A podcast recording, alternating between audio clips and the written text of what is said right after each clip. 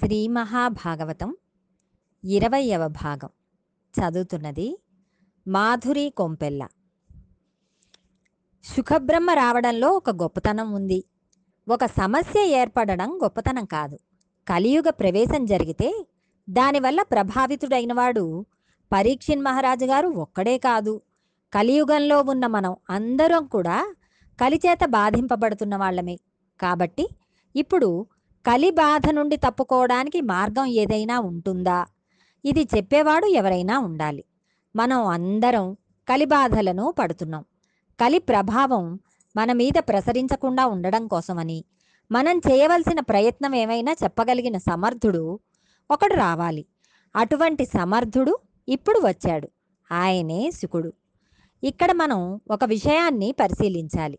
ఎవరికైనా మృత్యు ఆసనమైపోయిందని చెప్పారనుకోండి అయ్యా మీరిక రెండు మూడు రోజుల్లో వెళ్ళిపోతారు అని చెప్పారనుకోండి. అప్పుడు ఆ చనిపోబోయే ఆయన దగ్గరకు ఎవరైనా వెళ్ళి అయ్యా మీకు కొన్ని మంచి విషయాలు చెబుదామని వచ్చామండి. మీకు భాగవతం చెబుదామని వచ్చామండి అని అన్నారనుకోండి వాడు ఆ మంచి విషయమును వినడానికి అంగీకరించడు. ఇప్పుడు ఎందుకండి అంటాడు. చచ్చేవేళ్ళ సంధి మంత్రం అని మన వాళ్ళు ఒక మోటు సామెత ఒకటి చెబుతూ ఉంటారు. అప్పుడు సామాన్యమైన వ్యక్తి చచ్చేవేళ ఎవరు రామాయణం గురించి భాగవతం గురించి విందామని అనుకుంటాడు?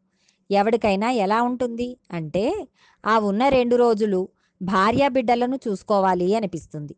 కానీ ఇక్కడ పరీక్షిన్ మహారాజు గారు ఒక గొప్ప విషయం చేశాడు. సుఖమహర్షి వస్తే ఆయనని ఎవ్వరూ వేయని ప్రశ్న ఒకటి వేశాడు. పరీక్షిన్ మహారాజు గారు అన్నాడు ఏడు రోజులలో నాకు మరణం ఖాయమన్న విషయం తెలిసిపోయినది. నేను పాము చేత కరవబడతానని శృంగి శపించాడు. శృంగి నన్ను శపించాడని నేను ఎంతమాత్రం ఖేదపడటం లేదు. కానీ నేను పరమ ధార్మికులైన పాండవుల వంశంలో జన్మించిన వాడనై తపస్సు చేసుకుంటున్న బ్రాహ్మీ మూర్తి అయి ఉన్న ఒక మహర్షి మెడలో మృత సర్పమును వేశాను. నేను చేయరాని పనిని చేశాను అని బాధపడుతున్నాను.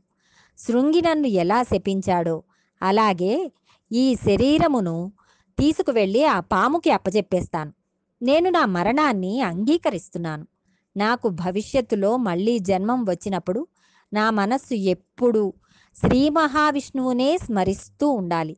ఎక్కడైనా స్వామివారి ఉత్సవమూర్తి కనపడ్డా స్వామి దేవాలయం కనపడ్డా గభాలున శిరస్సు వంచి నమస్కరించగలిగిన సంస్కార బలం నాకు కావాలి.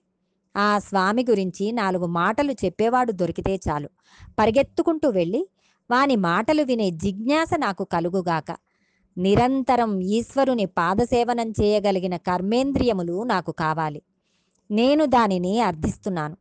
ఇది కలిగేట్లుగా మీరందరూ నన్ను అనుగ్రహించవలసినది. నాకు ఆశీర్వచనం చేయవలసింది అని ప్రార్థించాడు. ఉత్తర జన్మలో ఉత్కృష్టమైన జన్మ కావాలని ఆయన అడగలేదు. ఆయన అడిగింది ఏ జన్మలో ఉన్నా ఏ శరీరంలో ఉన్నా కావలసినవి ఏమిటో వాటిని అడిగాడు. పరీక్షిత్తు హరిచింతారతియున్ హరి ప్రణుతి భాషాకర్ణనాసక్తియున్ హరిపాదాంబుజ సేవయుం ఈ నాలుగు కావాలి అని అడిగాడు. సుఖబ్రహ్మ వచ్చి కూర్చుని ఉంటే సుఖబ్రహ్మకు పాద ప్రక్షాళనం చేశాడు. ఆచమనీయం ఇచ్చాడు. ఆయనకి సాష్టాంగ నమస్కారం చేసి ఒక మాట చెప్పాడు. అయ్యా నాకు ఒక కోరిక ఉంది. నేను మళ్ళా పుట్టవలసిన అవసరం లేని మోక్షమును పొందడానికి కల్పవృక్షంలా మీరు వచ్చారు. మీరు ఒకచోట ఉండేవారు కాదు. అటువంటిది మీరు అనుకోకుండా వచ్చి నన్ను అనుగ్రహించారు కనుక. నాకు అటువంటి విషయం ఏది ఉన్నదో దానిని నాకు తెలియజేయవలసింది అని ప్రార్థించాడు. భాగవతంలో శుకుడు రావడమే ఒక పవిత్ర ఘట్టం. అటువంటి సుఖబ్రహ్మ వచ్చి పరీక్షిత్తు చెప్పిన మాటలను విన్నాడు. తన గురించి తాను ఏమీ చెప్పుకోలేదు కానీ ఒక్క మాట చెప్పాడు. పరీక్షిన్ మహారాజా నేనొక విషయం చెబుతాను జాగ్రత్తగా విను. పూర్వం ఖట్వాంగుడు అనే ఒక రాజు ఉండేవాడు. అతడు దేవతలకు సాయం చేయడం కోసమని యుద్ధం చేయడం కోసమని భూమిని విడిచిపెట్టి రథమును ఎక్కి స్వర్గలోకమునకు వెళ్ళి రాక్షసులతో యుద్ధం చేశాడు. చాలా దీర్ఘకాలం పోరు సాగింది. రాక్షసులు ఓడిపోయారు. తదుపరి దేవతలందరూ ఖట్వాంగుణ్ణి అభినందించారు. నీవు మా కోసమని పైలోకమునకు వచ్చి యుద్ధం చేశావు. నీకేం వరం కావాలో కోరుకో అన్నారు. అప్పుడు ఆయన నాకే వరమూ అక్కర్లేదు కానీ నా ఆయుర్దాయం ఎంత మిగిలిందో చెబుతారా? అని అడిగాడు. అప్పుడు దేవతలు వాని ఆయుర్దాయం లెక్క చూసి ఇంకొక ఘడియ మాత్రమే ఉన్నదని చెప్పారు. తాను తరించిపోవడానికి ఆ ఒక్క ఘడియ ఆయుర్దాయము చాలునని ఖట్వాంగుడు భావించాడు. వెంటనే తన రథం ఎక్కి గబగబా భూమండలమునకు వచ్చి అంతఃపురంలోకి వెళ్ళి ఈ మాట చెప్పేసి ధ్యానమగ్నుడై ఈశ్వరుడిని ధ్యానం చేస్తూ కూర్చుని శరీరమును విడిచిపెట్టేసి మోక్షమును పొందాడు. ఒక్క ఘడియ కాలం మాత్రమే ఆయుర్దాయం కలిగిన ఖట్వాంగుడే మోక్షమును పొందగలిగాడు.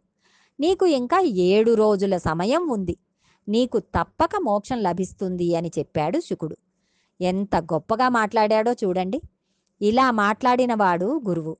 మరణించే వారందరికీ పరీక్షిత్తు ప్రతినిధి. నేను నేననుకున్న ఈ శరీరమే రాకుండా కట్టెదుట అగ్నిహోత్రంలో కాలి దోసెడు బూడిదైపోతుంది. ఒక్క అరగంటలో ఏది నామరూపములు? వాడు పెట్టుకుంటే ఒక ఫోటో మిగిలిపోతుంది అంతే పెట్టుకోకపోతే ఏ గొడవ లేదు. కాబట్టి ఇంతటి ఆభిజాత్యం కూడా పోయిందంతే. ఈ అహంకారమును గుర్తించని కారణము చేత మరల హీనోపాధిలోకి వెళ్ళిపోతున్నావు. అందుకని నీవు ఈశ్వరాభిముఖుడవు కావలసింది. నీకు సంబంధించిన ఈ భౌతిక సంబంధములు కానీ వ్యక్తులు కానీ ఆస్తులు కానీ సంపద కానీ ఏవీ నిన్ను రక్షించవు. నీవు ఈశ్వరుడి పాదములను పట్టుకో. అవి మాత్రమే నిన్ను రక్షిస్తాయి. వివేకం తెలుసుకో అని చెప్పాడు. ఇక్కడ శుకుడు విరాడ్రూప వర్ణనమునంతా చేశాడు. చేసి హరిలేని పదార్థం లేదు. ఋషులు సముద్రములు భూమి పంచమహాభూతములు ఇవన్నీ కూడా ఈశ్వరుని అంగాంగములై ఉన్నాయి. కాబట్టి ఎక్కడ చూసినా ఉన్నది ఈశ్వరుడు ఒక్కడే. కానీ ఈశ్వరుడు కనబడడం లేదు. ఎందుకు? అదే మాయ. అది నామరూపముల ఎందు కలిగిన తాదాత్మ్యం. తదధిష్టాన బ్రహ్మమునందు కలగదు. అలా కలగాలంటే మాయ తొలగిపోవాలి. ప్రపంచంలో ఉన్నది మాయా అని తెలిస్తే అది తొలగిపోతుంది. ఇది మాయా అని గురుముఖంగా తెలియగానే మాయ తొలగిపోతుంది. అప్పటి వరకు తొలగదు. దానికి ఈశ్వర కృప తోడైతే తొలగుతుంది. మాయ తొలగినప్పుడు లోపల ఉన్న ఆత్మ భాసిస్తుంది. కానీ మాయ తొలగడం అనేది అంత తేలికైన విషయం కాదు. ఈశ్వరుని కోసం నీవు ఎక్కడా తిరగనక్కర్లేదు. విశ్వం హరి హరి విశ్వం. అజ్ఞానం చేత లోకములో ఈశ్వరుడు లోకము ఇంకా ఇంకా చాలా కనపడుతున్నాయి. కానీ జ్ఞాననేత్రము చేత చూస్తే ఉన్నది ఒక్కటే. నీవు కాని సక్రమముగా వినదలుచుకుంటే హరిమయము కాని పదార్థం ఈ ప్రపంచమునందు లేదు. ఇది తెలుసుకుని సమస్తము ఈశ్వరమయం జగత్ అని అంగీకరించి అంతటా బ్రహ్మమును చూసి ఉన్నది బ్రహ్మమే అని నీవు అంగీకరించగలిగితే నీకు ఉత్తర క్షణమే మోక్షము అని బోధ చేసి భక్తి నిలబడడానికి శుకుడు ఒక మాట చెప్పాడు. నేను భక్తిగా ఉంటాను అంటే కుదరదు. నీకు ఈశ్వరుని యందు పూనిక కలగాలి. ఇంట్లో కూర్చుని భగవంతుని మీద భక్తి రావాలని అనుకుంటే రాదు. ఈశ్వరునికి ముందు నీవు నమస్కారం చేయడం మొదలు పెడితే ఆయన నీకొక దారి చూపిస్తాడు. భగవంతుని కథలు వినడమనే స్థితికి నిన్ను తీసుకువెడతాడు. కానీ మనిషి కొన్ని కోట్ల కోట్ల జన్మల వరకు అసలు భాగవత కథ వైపు వెళ్ళడు. కానీ వెళ్ళాడు అంటే అతని జీవితంలో గొప్ప మార్పు ప్రారంభమైందన్నమాట. భగవంతుని కథలను వినడం నీవు ప్రారంభిస్తే భక్తి కలుగుతుంది. ఆ భక్తితో అంతటా నిండియుండి చూస్తున్నవాడు చేయిస్తున్నవాడు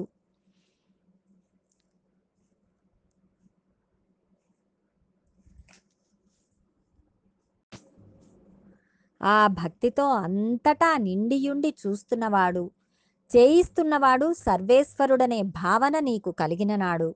నీకు తెలియకుండా భక్తిలో ఒక విచిత్రం ఏర్పడుతుంది. భాగవతం మనస్సుకు ఆలంబనం ఇస్తుంది. మనస్సును మారుస్తుంది. ఈశ్వరుని వైపు తిప్పుతుంది. దీనిని అందరూ పొందలేరు. ఈ అదృష్టం పొందాలి అంటే ఈశ్వరానుగ్రహం కూడా ఉండాలి.